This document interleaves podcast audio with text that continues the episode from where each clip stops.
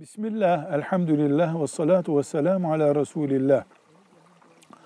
Müslüman bir kadın saç yaptırmak istiyor.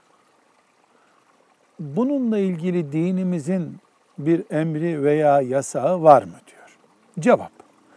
Saç yaptırma, saç bakımı kadın için evlilik öncesi, evlilik sonrası diye ikiye ayrılmak zorundadır.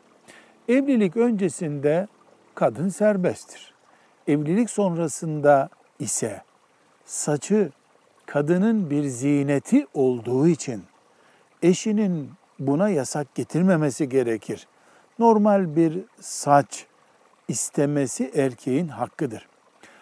Bu evlilikten sonra ve evlilikten önce Müslüman bir kadın kafirlere benzemek niyetiyle saç yaptırıyorsa, yaptığı saçı kafirlerin teşhir ettiği gibi Müslüman veya gayrimüslim erkeklere teşhir ettirme tehlikesi varsa, eğer gittiği bir erkek kuaförse veya kadın mahremiyetine dikkat edilmeyen bir bayan kuaförse, elbette saç yaptırmakta dinen sakınca var.